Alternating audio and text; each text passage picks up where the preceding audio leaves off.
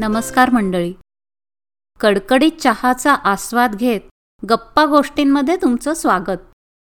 सध्याच्या पॅन्डेमिक युगात सहज गप्पा आणि त्यातून मिळणारा निखळ आनंद हे सगळं खूपच दुर्मिळ झालं आहे ह्या सहज गप्पांमधून कितीतरी वेळा नकळतच आपल्याला आलेला ताण पळून जातो.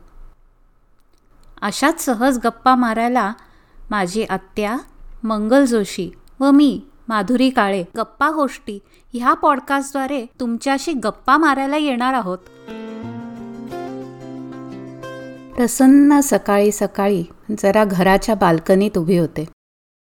आकाशात रंगपंचमी साजरी होत होती. किशोरीताईंचं अवघा रंग एक झाला. याचे स्वर मनात अधिक अधिक रंग भरत होते. सहज लक्ष समोरच्या बागेकडे गेलं.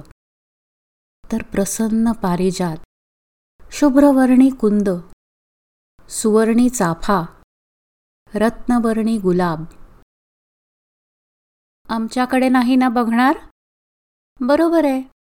आम्ही पायाशी जमिनीवर आमच्याकडे कोण बघणार? असंच जणू विचारत होते. नाही रे बाळांनो तुम्ही तर सदैव मन सदा सतेज ठेवता. तुम्हाला कोण विसरणार? आधी तुम्ही. पाया भक्कम हवा की नाही?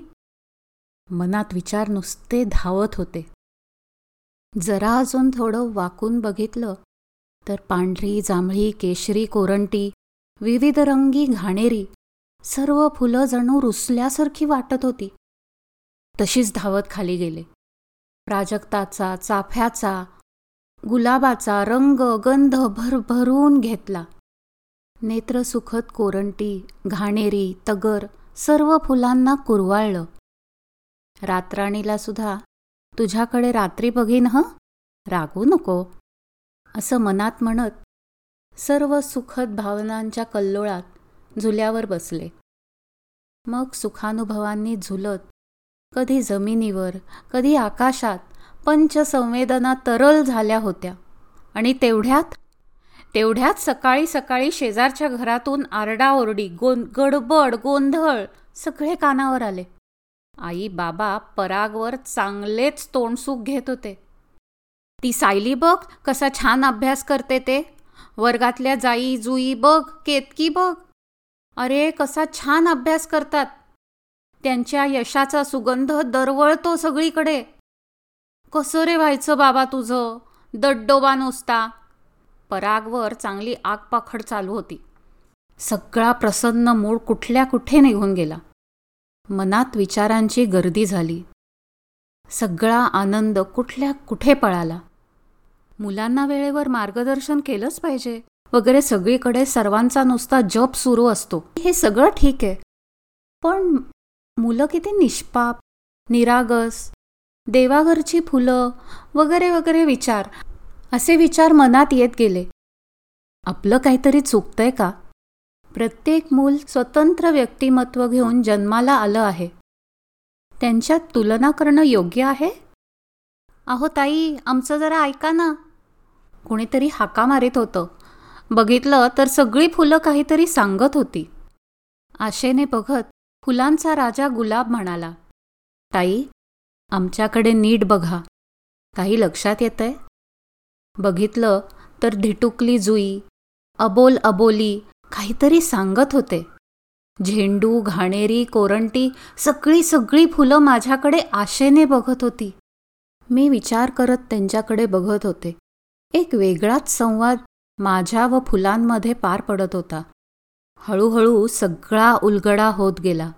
खरंच. गुलाबाचा हेवा कधी घाणेरी कोरंटीच्या फुलांनी केलेला बघितलाय? ऐकलाय?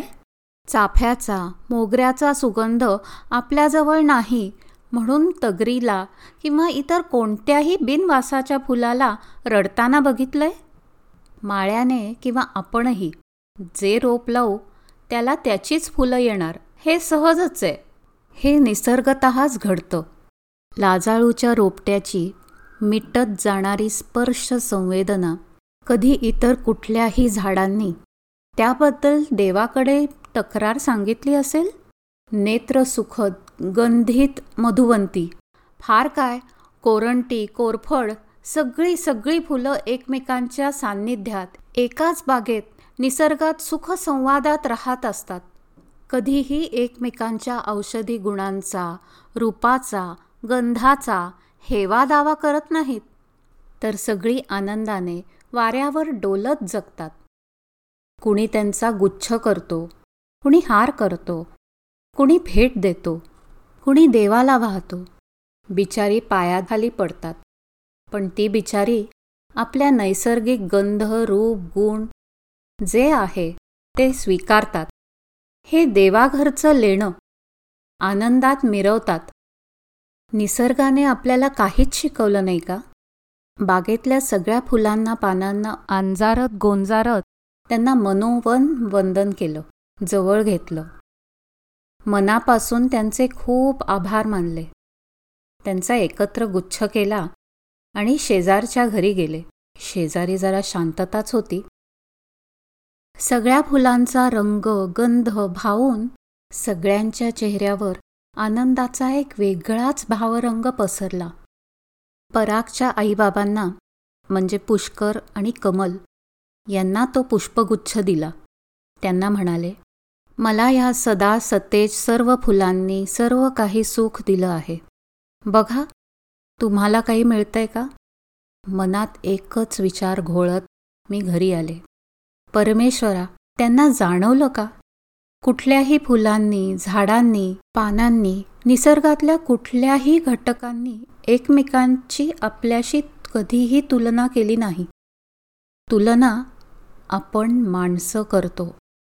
परमेश्वरा त्यांना लवकरच त्याची जाणीव होऊ दे आणि परागच्या आनंदाचा दरवळ सगळीकडे दूरवर पसरू दे.